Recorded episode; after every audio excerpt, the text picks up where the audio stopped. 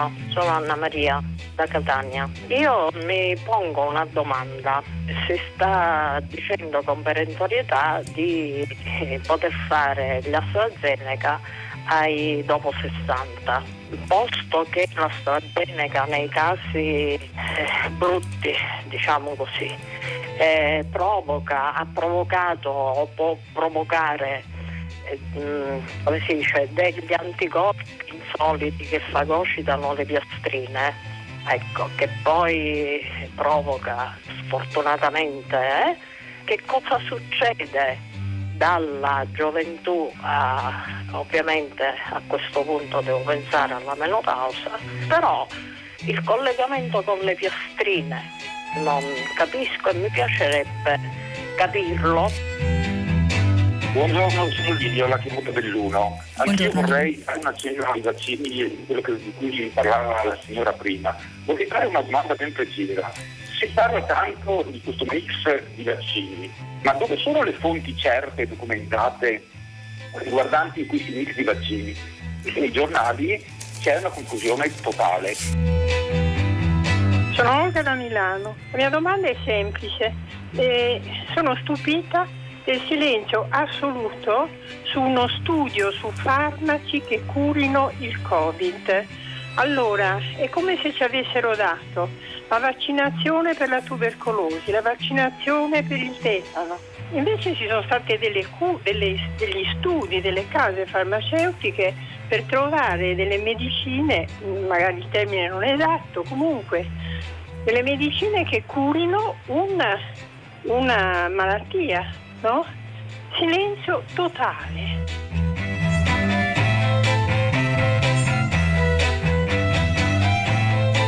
E tutta la città ne parla, buongiorno, bentornati all'ascolto. Rosa Polacco al microfono, venerdì 18 giugno alle 10 e 3 minuti. Chiudiamo questa settimana parlando ancora di vaccini. Stamattina il filo diretto con Alessia Lautone ha evidenziato quella contraddizione che viviamo da tanti mesi. Da un lato la voglia di parlare di altri temi, dall'altro la necessità di parlare di Covid, di vaccini, qualcosa che ha assunto una tale centralità nelle nostre giornate e nelle nostre conversazioni che è quasi difficile immaginare immaginare che un giorno l'argomento possa svanire dai giornali o dalle discussioni.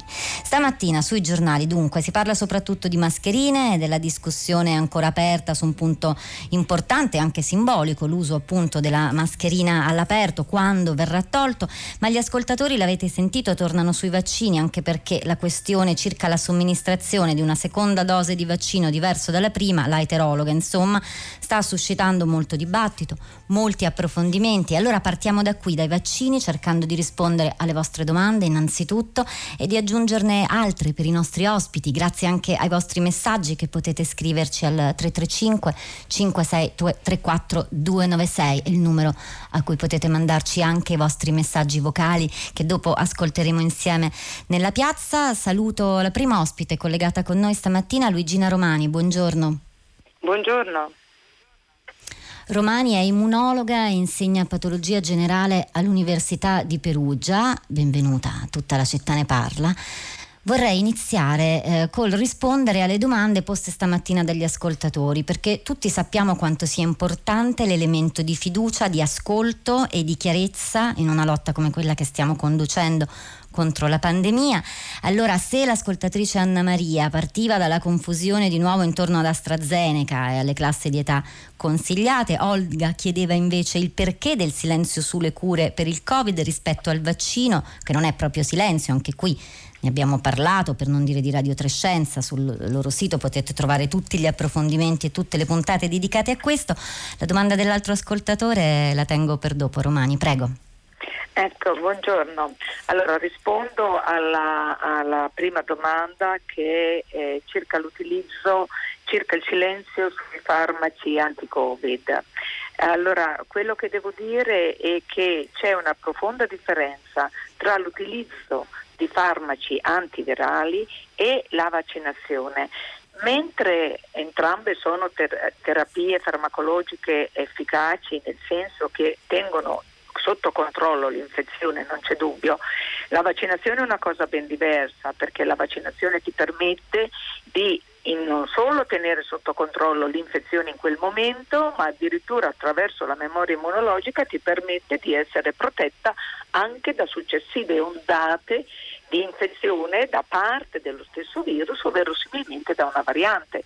Pertanto le, gli approcci non sono in esclusiva e non mi risulta comunque a tutt'oggi sulla base degli antivirali utilizzati, primo, di, primo fra tutti il remdesivir, che abbiano avuto un'efficacia al 100% e soprattutto superiore all'efficacia ottenuta con la vaccinazione, i cui risultati li vediamo dal decremento della curva del contagio, dall'ospedalizzazione, eccetera, nei paesi dove la vaccinazione è stata attuata. Quindi direi che il silenzio in questo momento non è un silenzio strumentale, mi pare di capire che ben vengano i nuovi farmaci antivirali se dovessero aiutarci nel tenere sotto controllo l'infezione e il momento in cui l'infezione è in atto. Ecco. Perché ci vuole più tempo per trovare la cura efficace che non per trovare il vaccino? Perché i tempi della ricerca sono, sono questi, seppure dopati per fortuna intorno al vaccino, che ricordiamolo è qualcosa di straordinario, oppure perché è proprio al vaccino che bisogna dare precedenza anche in virtù di quell'efficacia che lei sottolineava poco fa, Romani? Eh, ecco, sono, sono due approcci, oserei dire, complementari che però richiedono delle tecnologie diverse. La sperimentazione di un farmaco antivirale o, di, o di un, comunque di un antibiotico è una sperimentazione molto ma molto lunga che parte dall'identificazione, dagli studi preclinici negli animali e e non può essere secondo la, uh, il regolatorio attuale essere eh, liberato o prodotto o introdotto sul mercato se non dopo un'intensa valutazione, tant'è che nella pipeline dei prodotti de, eh, eh, dei, di farmaci che vengono sviluppati soltanto una percentuale esigua arriva alla Uh, come dire, alla, a, all'utilizzo in clinica, per cui il procedimento di sviluppo di un farmaco è un procedimento che necessita più tempo molto, ed è lungo ed, ed, ed, è soggetto a regolamentazione molto ma molto oh, ferrea. Per quanto riguarda la vaccinazione, anche la vaccinazione finora era soggetta ad una regolamentazione, quindi ad un'attività regolatoria ben precisa che richiedeva i propri tempi. Tuttavia nella vaccinazione è intervenuto un fatto nuovo, cioè la tecnologia attuale ci ha permesso di produrre dei vaccini che sono i famosi vaccini ad acido nucleico, ad RNA, come, come appunto il Johnson, come la, la, il, il, Pfizer o il Moderna, il che Moderna. ci permettono di produrre delle sostanze con capacità vaccinante nel giro veramente di pochissimo tempo e queste sostanze con capacità vaccinante attraverso degli studi che, si, che sono stati dire, compattati, quindi accelerati, hanno reso possibile quindi da una parte la produttività Uh, farmaceutica, diciamo, dall'altra studi che hanno permesso di compattare fase 1 e fase 2 ci ha permesso di arrivare ad un utilizzo in men che non si tica. Questo non significa che la sperimentazione di un vaccino non richieda anche lui i tempi del regolatorio e quindi come, esattamente come quello di un farmaco, sta di fatto che comunque le necessità cliniche, mediche, sociali ci imponevano una, come dire, di arrivare quanto prima con quello che era prima disponibile. Ecco perché, ecco perché siamo arrivati ai vaccini ad acidi nucleici sul mercato nonostante che lo sviluppo di un vaccino richiede anche lì 4-5 anni in condizioni normali, qui invece l'abbiamo fatto in un tempo che è estremamente ridotto. È stata l'esigenza appunto della, della pandemia, nient'altro di più. Senta eh, Romani, veniamo a, all'attualità e alla questione eterologa. Il mix sì. di vaccini in passato sì. è stato adottato con successo, dando spesso una migliore risposta immunitaria, però riguardo ai vaccini contro il Covid i dati sono ancora limitati. Importante sì. è monitorare attentamente, questa è la posizione di EMA, l'Agenzia Europea del Farmaco. Oggi sul Corriere della Sera c'è un intervento del professor Giuseppe Remuzzi che cita studi spagnoli, tedeschi e inglesi sull'efficacia del mix domandandosi però anche se questa strada non sia stata intrapresa sulla scia dell'emozione, o meglio del dolore eh, provocato dalla morte sì. della giovane ragazza Camilla Canapa sì. e conclude dicendo che la critica semmai che si può fare all'Italia su questo punto, scegliere cioè la strada del, del, del vaccino delle, con due dosi differenti, non è eh, aver scelto la strada appunto dei due vaccini, ma averla scelta tardi rispetto ad altri paesi europei. Lei condivide questa analisi o non la condivide? Cosa vorrebbe aggiungere? La condivido pienamente, direi al mille per cento. Eh, perché dico questo? Dico che è vero, ci sono quattro studi che hanno arruolato non più di 800 pazienti, di cui uno è pubblicato, gli altri tre non sono ancora pubblicati, quindi sono dati eh, conosciuti insomma, tramite non per pubblicazione, non quindi revisionati, ma perché li conosciamo. Tutti questi studi dicono che la vaccinazione eterologa sicuramente produce più anticorpi e quindi evidentemente può proteggere e, e, tutti gli studi concordano che quantomeno la vaccinazione eterologa non è una, uh, una pratica vaccinale eh, che sia da meno rispetto alla vaccinazione omologa, quantomeno questo se non addirittura migliore. Da un punto di vista immunologico, la vaccinazione eterologa, così come pensata, cioè prima AstraZeneca e poi vaccina ad RNA, da un punto di vista immunologico non è un obbrobrio, ha senso.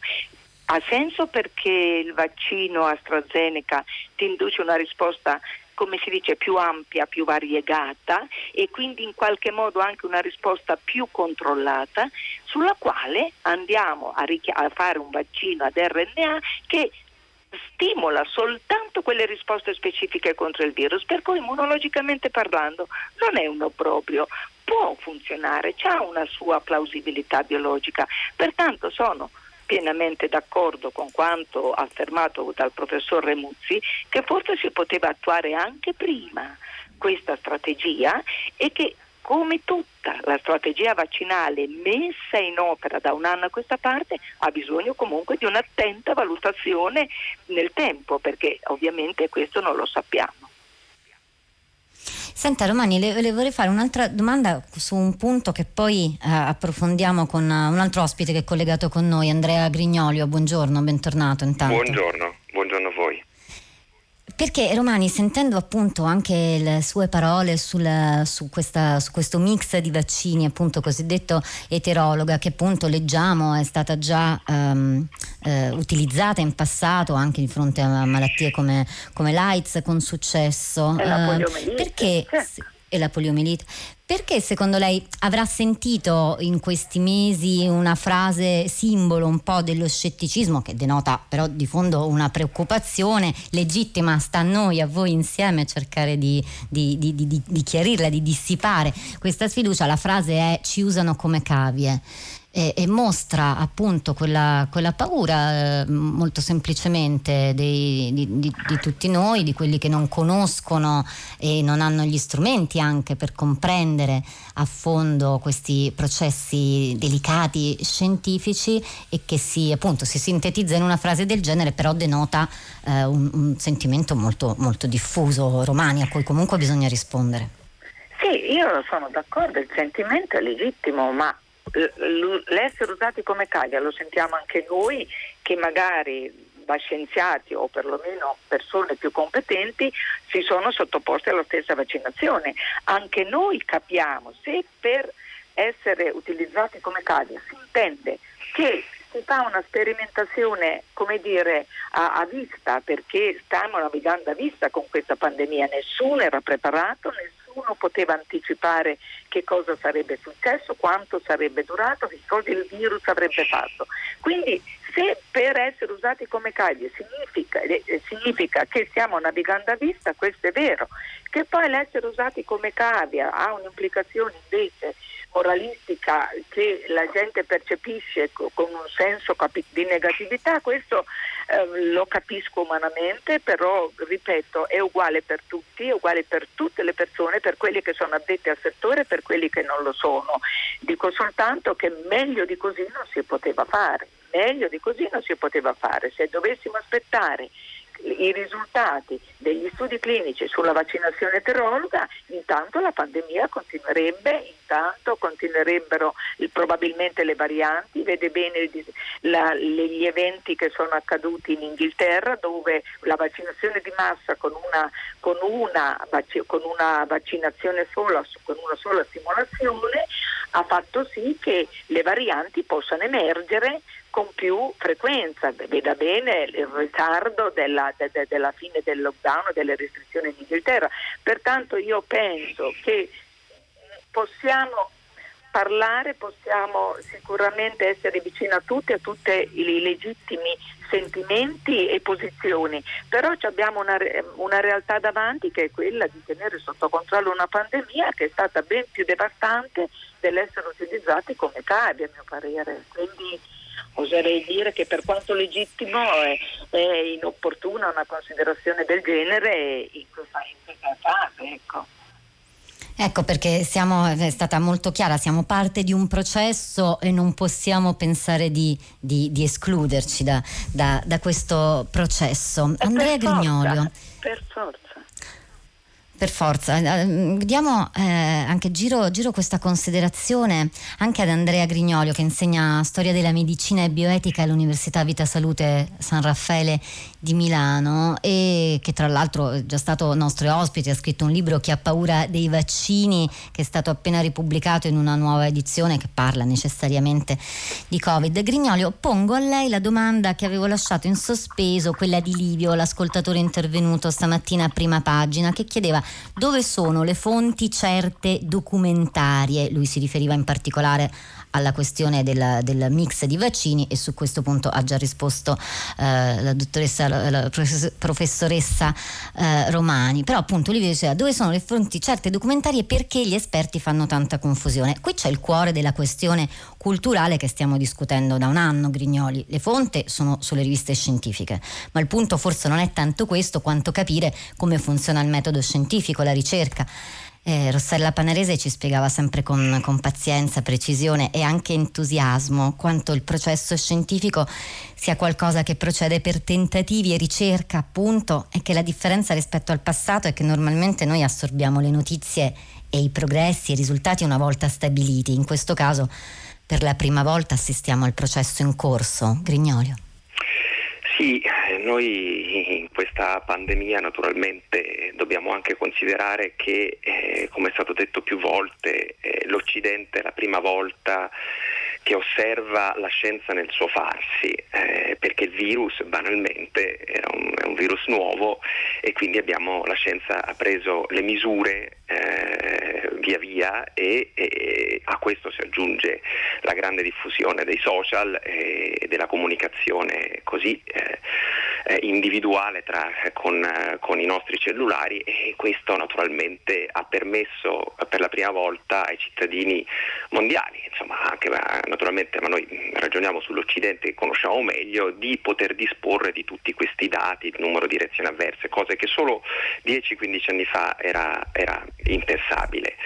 Eh, la questione è ovviamente molto complicata, condivido mh, appieno quello che ha detto l'ospite beh, che mi ha preceduto. Luigina eh, Romani sì, ehm, abbiamo fatto e stiamo facendo il meglio ehm, delle, de, delle, cose possibili. Ehm, bisogna capire una cosa eh, fondamentalmente, che ehm, c'è un contrasto, per essere il più sintetico possibile. Il contrasto è, da un lato, eh, abbastanza insolubile il contrasto, questa è una specie di situazione paradossale, perché da un lato abbiamo una serie di, eh, eh di, di studi, di ricerche negli ultimi dieci anni che ci dicono che affinché una comunicazione sanitaria sia efficace nella popolazione deve essere il più omogenea possibile. Dall'altro invece abbiamo eh, un'epidemia, un'epidemia diciamo pandemia tecnicamente, quindi eh, ovviamente che riguarda l'intero globo, nuova e che quindi eh, non permette questa situazione perché ehm, cambiano i parametri in corsa. Eh, in quest'ultimo caso, quest- facciamo caso di AstraZeneca, naturalmente abbiamo, c'erano pochi vaccini, quindi un numero, eh, torniamo indietro di quattro mesi, c'era un numero di vaccini limitato, quindi avevamo alcuni vaccini non altri, avevamo una popolazione quasi interamente da, da, vaccinare, lo ricordiamo siamo partiti con gli operatori sanitari il 27 dicembre e, ehm, e naturalmente ave, avevamo gli studi clinici che eh, erano stati fatti tra i clinici all'inizio ma che poi via via si sono implementati con la fase cosiddetta di post-marketing, cioè con la somministrazione all'intera popolazione e AstraZeneca ha più o meno raggiunto un 25 milioni di dosi nel, nel Regno Unito. Quindi tutti i dati venivano eh, via via dal mondo reale e poi sono aumentati naturalmente i vaccini a disposizione, soprattutto sono aumentate le, le somministrazioni, quindi abbiamo incominciato ad attenuare la circolazione del virus nella popolazione e sono aumentati eh, i vaccini a disposizione. Quindi sono cambiati i parametri, abbiamo incominciato a vedere il numero di eventuali reazioni avverse, pensiamo per esempio alla questione annosa appunto dei, dei trombi eh, per quanto riguarda i vaccini a, a vettore eh, virale e naturalmente abbiamo spostato, abbiamo diminuito abbiamo cercato eh, tutti naturalmente di diminuire i rischi e aumentare i benefici, abbiamo deciso via via di spostare col tempo l'età di somministrazione, ce lo ricordiamo tutti, entro i 55, dopo i 65, poi dopo verso tutti e mh, mm, le agenzie regolatorie sono state abbastanza equilibrate, ferme, i, poi sta naturalmente alle politiche nazionali poi decidere e anche agli organi, quindi da EMA, AIFA e tutti gli altri organismi regolatori e politici delle singole nazioni. Questo da un lato è inevitabile, era eh, il profilo diciamo, di eh, intervento per le varie fasce d'età a seconda va ripetuto a seconda naturalmente dei vaccini disponibili e della quota di popolazione vaccinata cambia nel tempo e quindi è normale cambiare diciamo, l'approccio ehm, della vaccinazione eh, in corso nella, via via che il tempo passa. Questo però come dicevo all'inizio, è deleterio perché dà l'idea di incertezza, di poca chiarezza, dà quell'idea di eh, eterogeneità nell'approccio o di insicurezza che è quello che spaventa maggiormente la popolazione, che effettivamente non solo nel caso del, di, della pandemia eh, di SARS-CoV-2, ma ritorniamo alla, all'H1N1 del 2009, alla suina, anche allora venne prodotto prodotto eh, in quattro mesi e mezzo un vaccino e l'adesione fu fra eh, i 22 stati europei fu tra il 20 e il 40%, quindi ben più bassa ancora di quella attuale. E, e anche allora si parlava di effetto cavia.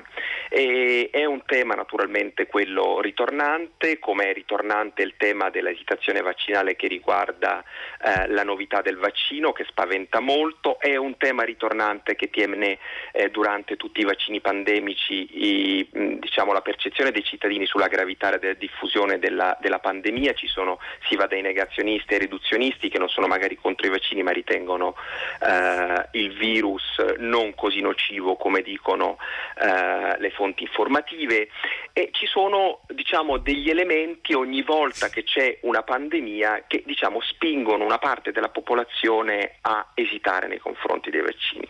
Più piani che dato, si intersecano peraltro eh sì, prego, concluda. Cito un ultimo, da, un ultimo, dato piuttosto interessante, credo rassicurante, uscito su un articolo molto esteso, molto bello su, eh, su Nature un, una settimana fa che diceva una cosa molto semplice.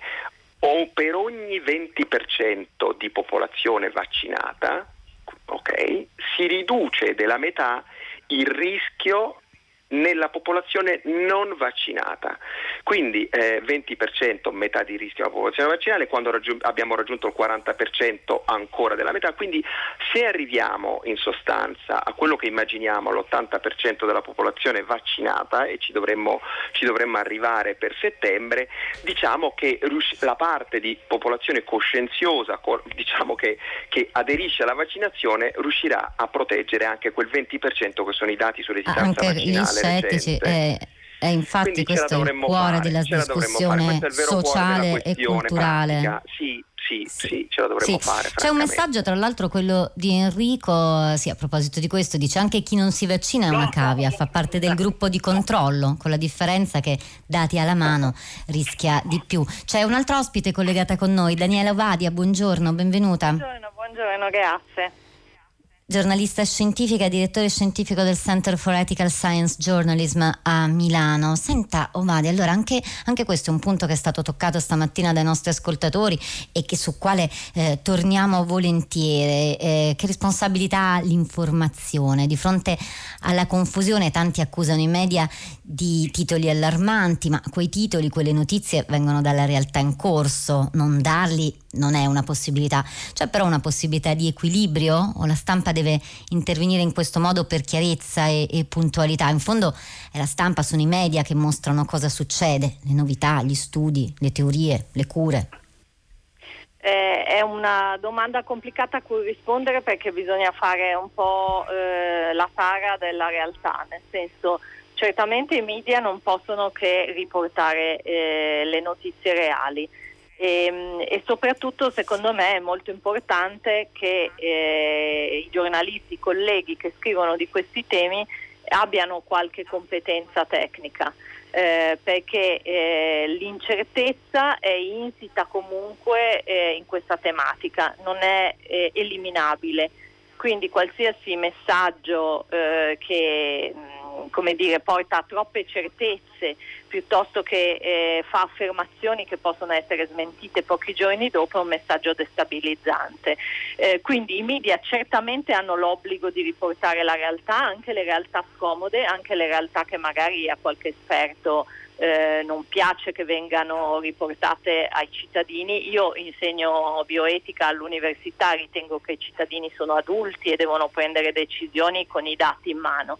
Quello che critico è eh, una, un certo approccio. Intanto ai titoli e questo è un problema annoso del giornalismo italiano, a volte testi assolutamente equilibrati eh, per una ragione di audience vengono eh, pubblicati con titoli che eh, come dire, sono se non altro svianti rispetto al messaggio principale e sappiamo benissimo che i titoli non li fanno i giornalisti che scrivono eh, gli articoli, quindi c'è un problema di educazione eh, del titolista, lo dico proprio chiaramente.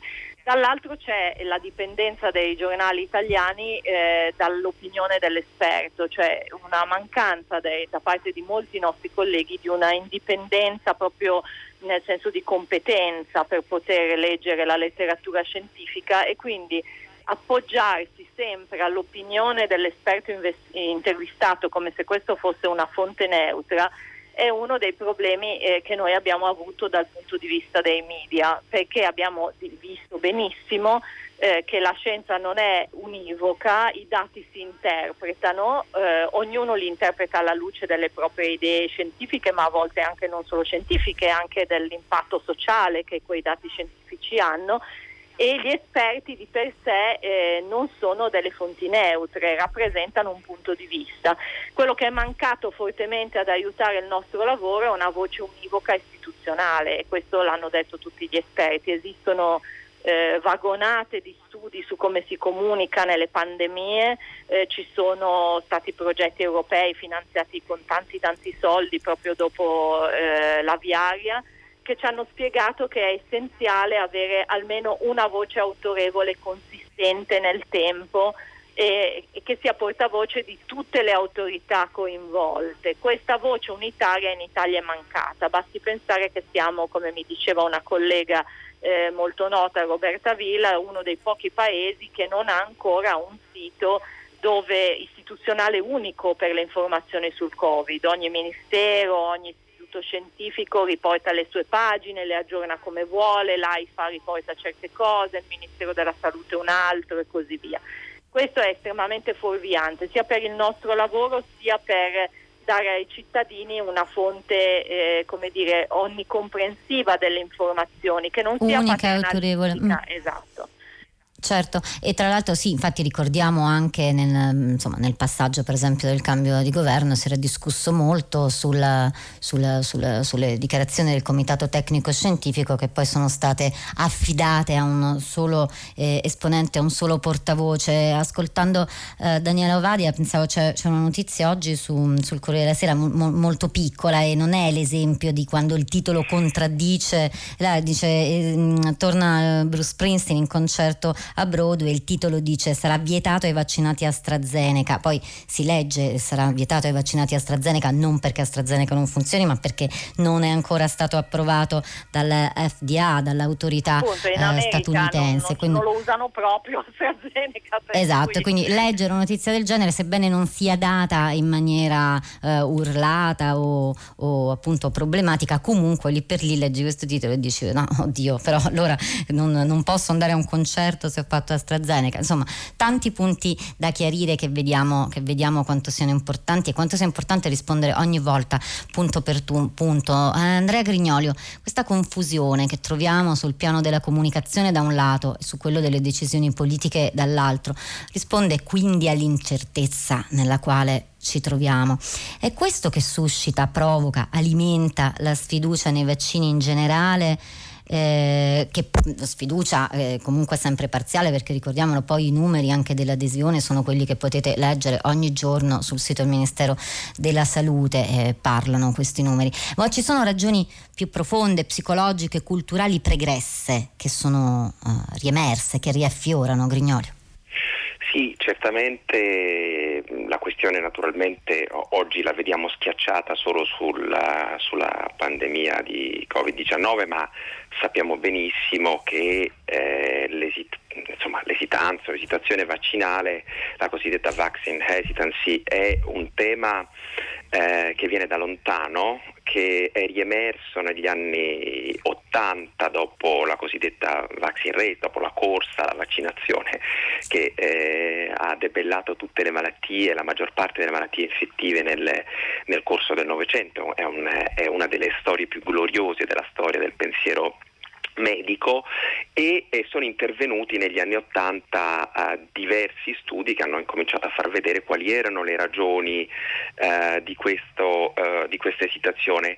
E diciamo mh, Contemporaneamente sono emersi degli studi eh, di psicologia comportamentale che ci dicevano che nei confronti dei vaccini sono particolarmente presenti dei meccanismi, dei cosiddetti bias cognitivi, cioè degli errori sistematici di giudizio ehm, eh, che diciamo, riguardano i, i vaccini eh, in particolare, perché i vaccini sono dei trattamenti, ricordiamolo, profilattici, cioè che si usano non in presenza di, di, malattia ma per prevenirlo. E noi sappiamo che non solo sui vaccini ma su tutti gli atteggiamenti diciamo, profilattici di anticipo di eventuali problemi, beh, il cervello di Homo sapiens eh, sbaglia con particolare, eh, con particolare, frequenza. Non entro nei dettagli, sono molti i meccanismi che ci tengono eh, lontani, sono, si rientra nel grande tema diciamo, della bounded rationality, cioè della razionalità limitata eh, dell'architettura delle scelte che eh,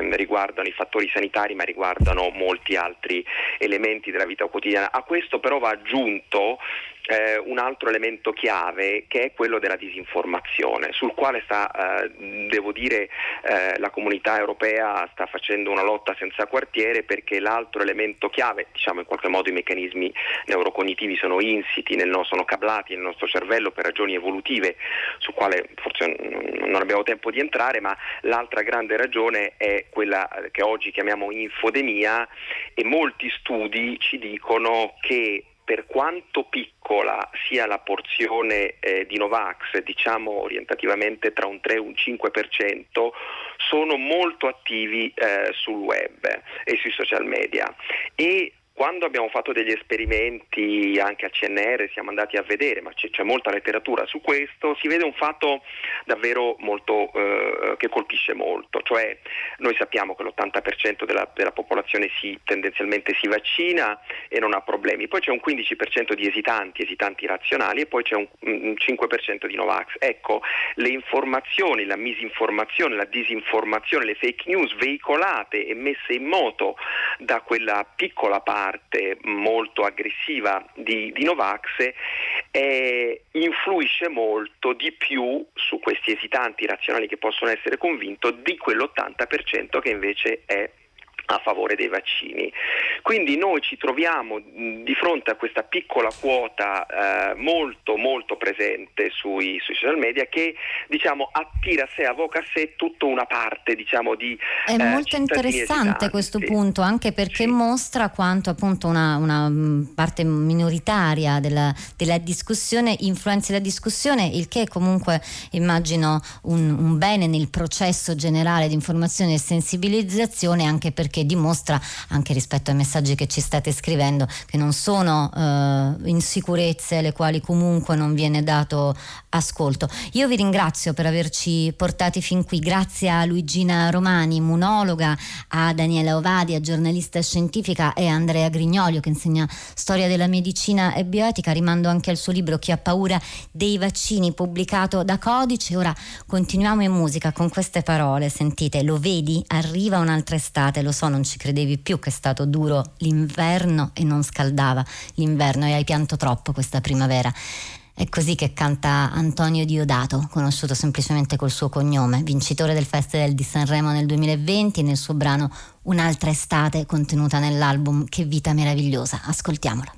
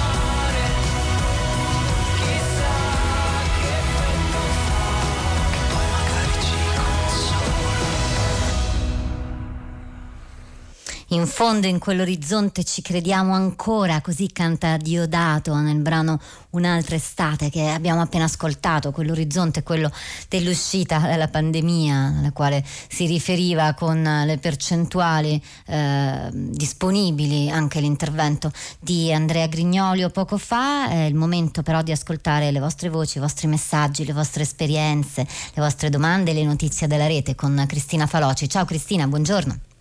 Buongiorno, eccoci. Allora, cominciamo subito con il messaggio di Andrea che ha scritto nella nostra eh, pagina Facebook um, quanto segue. Allora, vaccini e burocrazia. Mio figlio, al pari di tanti altri studenti che stanno svolgendo un periodo di studi all'estero, rientrerà a breve in Italia, essendosi sottoposto in Canada alla prima dose di vaccinazione Pfizer. Tempi tecnici gli impediscono di concludere lì il ciclo vaccinale. ASL e Regione ci rimbalzano, tra virgolette, senza una risposta su come ottenere il previsto e quindi dovuto riconoscimento della prima dose ai fini del pass vaccinale qui in Italia. Nessuno risponde a come far sì che la dose che sarà inoculata qui a Roma sia considerata seconda dose e non prima. Ecco, un problema particolare, ci auguriamo che sia solo questione di coordinamento e di tempo, ma eh, mi sembrava giusto eh, segnalarlo. Poi per quanto riguarda ehm, la eh, vaccinazione, l'immunità, comunità di gregge, mi faceva piacere eh, segnalare un pezzo di Silvio Garattini, presidente dell'Istituto di Ricerche Farmacologiche Mario Negri, che il 12 giugno sul foglio ha scritto un editoriale dal titolo Piano con l'euforia, il Covid c'è ancora. Eh, allora, ehm, a proposito proprio di immunità, dice eh, chi ha stabilito che il 70% dei vaccinati rappresenti l'immunità di gregge? Dove sta scritto? Chi lo ha determinato? Nessuno in realtà può sapere se se quando avremo ancora il 30% di non vaccinati il virus non possa ancora circolare e mutare. Ogni malattia infettiva ha le sue regole, ad esempio per il morbillo l'immunità di gregge richiede il 95% di protezione. Perciò non diamo false rassicurazioni. Allora sentiamo intanto la prima ascoltatrice, Paola da Reggio Emilia. Buongiorno. Eh, buongiorno.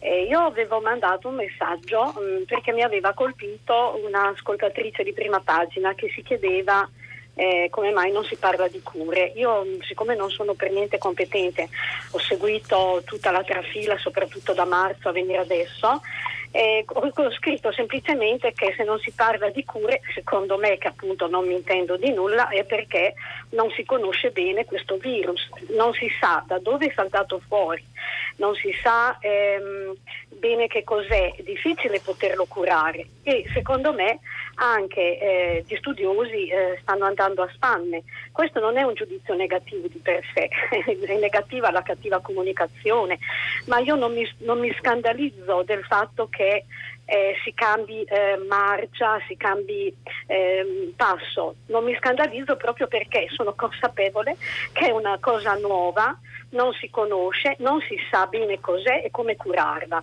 Io piuttosto mh, mm, mi, eh, così, mi, mi, dà un pochino più fastidio la supponenza eh, di certi eh, scienziati, mi dà un po' fastidio la mh, mm, poca presenza eh, dell'EMA che secondo me eh, non ha fatto delle gran belle figure in questi mesi, invece eh, sono molto um, vicina a quelli studiosi, tanto per non fare nomi, citerò eh, Remuzzi, il professor Remuzzi e la professoressa Viola, che hanno sempre dimostrato una umiltà, una capacità di ammettere quello che non si sa, eh, altri hanno fatto dei, dei mh, marcia indietro su certe cose, ma prima erano stati eh, fermissimi sulle loro idee. Paola, Quindi, io penso che mm, in quello che lei ha detto ci, ci si possa ritrovare, eh, insomma, sicuramente. Quindi grazie per questo ragionamento molto equilibrato, insomma. Quindi eh, grazie a lei. Allora noi andiamo al GR3, Onda Verde e ci ritroviamo con eh, Rosa Polacco eh, dalle, mm, dalle 10.50 con Adriano Fabris che insegna filosofia morale all'Università di Pisa. Ieri è stato ascoltato dal Comitato Nazionale di Bioetica sulla comunicazione dei vaccini. Tutta la città ne parla. Effetti collaterali. Questo è il lemma più delicato di tutto il lessico vaccinale, perché è esperienza comune che un vaccino un po' di effetto lo fa. Un ponfo, un po' di dolore, a volte un po' di stanchezza o di febbre. Del resto, se stuzzicate il sistema immunitario non vi potete aspettare che non ci sia nemmeno un po' di infiammazione. I bambini piccoli poi possono diventare irritabili per qualche giorno e un genitore si preoccupa. Ma oggi, coi vaccini di oggi, è davvero molto difficile che si vada oltre questo. Cioè nel calcolo rischi-benefici, posto che i benefici di un vaccino sono altissimi, i rischi ormai vogliamo comunque che siano minimi, inferiori a quelli che riteniamo accettabili in un farmaco che si prende da malati. Davvero non sono possibili reazioni più gravi? Va bene, sono possibili, ma sono davvero molto poco probabili e comunque sono prive di conseguenze a lungo termine, come le convulsioni, del tipo di quelle che ogni tanto vengono ai bambini con la febbre alta. Era Effetti collaterali, la nona puntata del lessico vaccinale in dieci lemmi di Silvia Bencivelli, che ha appena concluso la sua settimana di conduzione di pagina 3, che si può riascoltare integralmente sul nostro sito. Con questo saluto l'ultimo ospite di questa mattina, Adriano Fabris. Buongiorno, bentornato. Buongiorno, buongiorno a coloro che ci ascoltano. Fabris insegna filosofia morale all'Università di Pisa e ieri è stato ascoltato dal Comitato Nazionale di Bioetica sulla comunicazione dei vaccini. Su cosa vi siete confrontati? Noi stamattina abbiamo parlato di fiducia, sfiducia, comunicazione, immagino siano i punti che state affrontando anche voi. Con quali conclusioni, Fabris? Esattamente è stato questo il tema su cui ci siamo confrontati. Il problema è di imparare eh, dalla pandemia e dalla comunicazione della pandemia valutando i punti di forza e i punti di debolezza, allo scopo di consolidare eh, la fiducia dei cittadini nei confronti delle istituzioni che devono prendere quelle decisioni che vanno nell'interesse di tutti i, i cittadini. Quello che è emerso con chiarezza è che c'è un problema di fiducia che emerge proprio eh, da un sacco di esperienze, di interventi, un problema di fiducia sia nelle istituzioni eh, sia negli esperti eh, a cui le istituzioni, tanto più in questa situazione di pandemia, si sono appoggiate. Il problema è quindi quello di ricostruire la fiducia e di trovare le modalità di comunicazione più adeguata per poterlo fare. Ecco, su questo, proprio su questo punto c'è un elemento emerso dalla puntata di oggi, questo concetto di cavia che in alcuni diventa risentimento se non sfiducia appunto nei confronti degli esperti e che però come diceva la prima ospite, l'immunologa Luigina Romani, siamo tutti cavie in questo momento di fronte a, a questo fatto, anche gli scienziati, anche chi si sottopone alle sperimentazioni fa parte del processo e non possiamo sottrarci, alienarci da questo processo eminente eminentemente collettivo. Ecco, collettività, responsabilità afferiscono a una discussione che forse deve trovare nuove strade culturali soprattutto per convincere Fabris. Assolutamente vero, siamo tutti cavi e eh, sono cavi anche quelli che non eh, vogliono fare il vaccino. Ho ascoltato quello che diceva la collega Romani. Il punto è proprio eh, questo. Noi ci troviamo, ci siamo trovati con questa pandemia in una situazione davvero inedita, eh, in cui abbiamo trovato i rimedi velocemente nel mentre questa pandemia si sviluppava e anche adesso con le nuove varianti che stanno uh, determinandosi eh, troviamo, uh, diciamo, rincorriamo e cerchiamo di superare e di anticipare eh, quello che queste varianti comporteranno. È una situazione inedita, siamo costretti a costruire o a riparare la nave nel mentre che sta navigando. Tutto questo naturalmente eh, non può che ingenerare anche appunto, degli effetti collaterali, eh, dei problemi, degli errori, degli sbagli che devono in ogni caso essere messi eh, in conto. E, eh, all'interno però di una dimensione molto precisa che è una dimensione etica eh, che pure questa va recuperata, il senso della comunità. Perché se c'è una cosa che ci insegna la pandemia è che ci salviamo tutti oppure eh, appunto tutti quanti andiamo perduti. Eh, solo se facciamo tutti quanti eh, determinate cose, se assumiamo tutti quanti determinati comportamenti in maniera responsabile, possiamo davvero uscirne. Senta Fabris, un minuto per questa risposta complessa, immagino do- domanda molto semplice. La fiducia è per sua natura altalenante, si può stabilizzare? Ma eh, la fiducia eh, può essere, è, è, sempre collegata al dubbio naturalmente, perché l'essere umano eh, in maniera consapevole certamente si affida, eh, ma non è che si affida ciecamente, eh, si affida su motivate ragioni. Il, ehm, la fiducia ha due facce, da una parte c'è questo aspetto di affidamento, dall'altra parte c'è eh, il fatto che io mi affido a qualcuno eh, che mi sembra affidabile, cioè che dà eh, elementi di sicurezza, di certezza, una solidità, una saldezza, una credibilità. Ecco, la fiducia si può stabilizzare se questi elementi di salvezza e di credibilità vengono eh, supportati, esibiti, resi sempre più eh, forti, però non potrà mai essere eliminato eh, l'elemento di critica, questo è il carattere eh, dell'essere umano, della sua capacità di ragionare e della sua capacità di argomentare e peraltro anche una, una, una, risorsa sempre utile e preziosa, quella della critica, serve anche eh, ripensando alla discussione che abbiamo fatto intorno ai media ad ampliare la discussione, andare ad ascoltare e a rispondere a quanti ancora non sono eh, convinti di quello che stia, si, sta, si, sta, svolgendo sotto i nostri occhi. Grazie ad Adriano Fabris per Grazie aver chiuso questa puntata di oggi e noi ora vi salutiamo, ma non prima di aver ricordato la giornata di lunedì 21 giugno dalle ore 19 in occasione della festa della musica.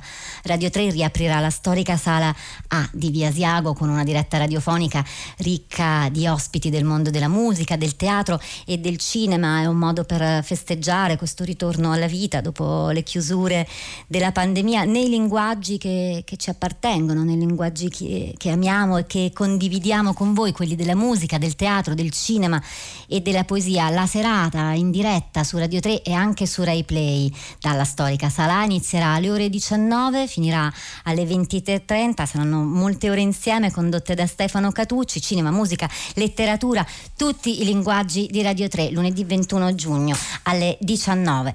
Ora linea Radio 3 Mondo con Roberto Zichitella, Rosa Polacco e Cristina Faloci erano a questi microfoni, Piero Pugliese in console con Fabio Zampa, con Cristiana Castellotti che cura il programma c'erano anche Sara Sansi, Piero Sorrentino e Pietro del Soldà che torna al microfono lunedì. Vi salutiamo. Buon fine settimana con i programmi di Radio 3 a lunedì.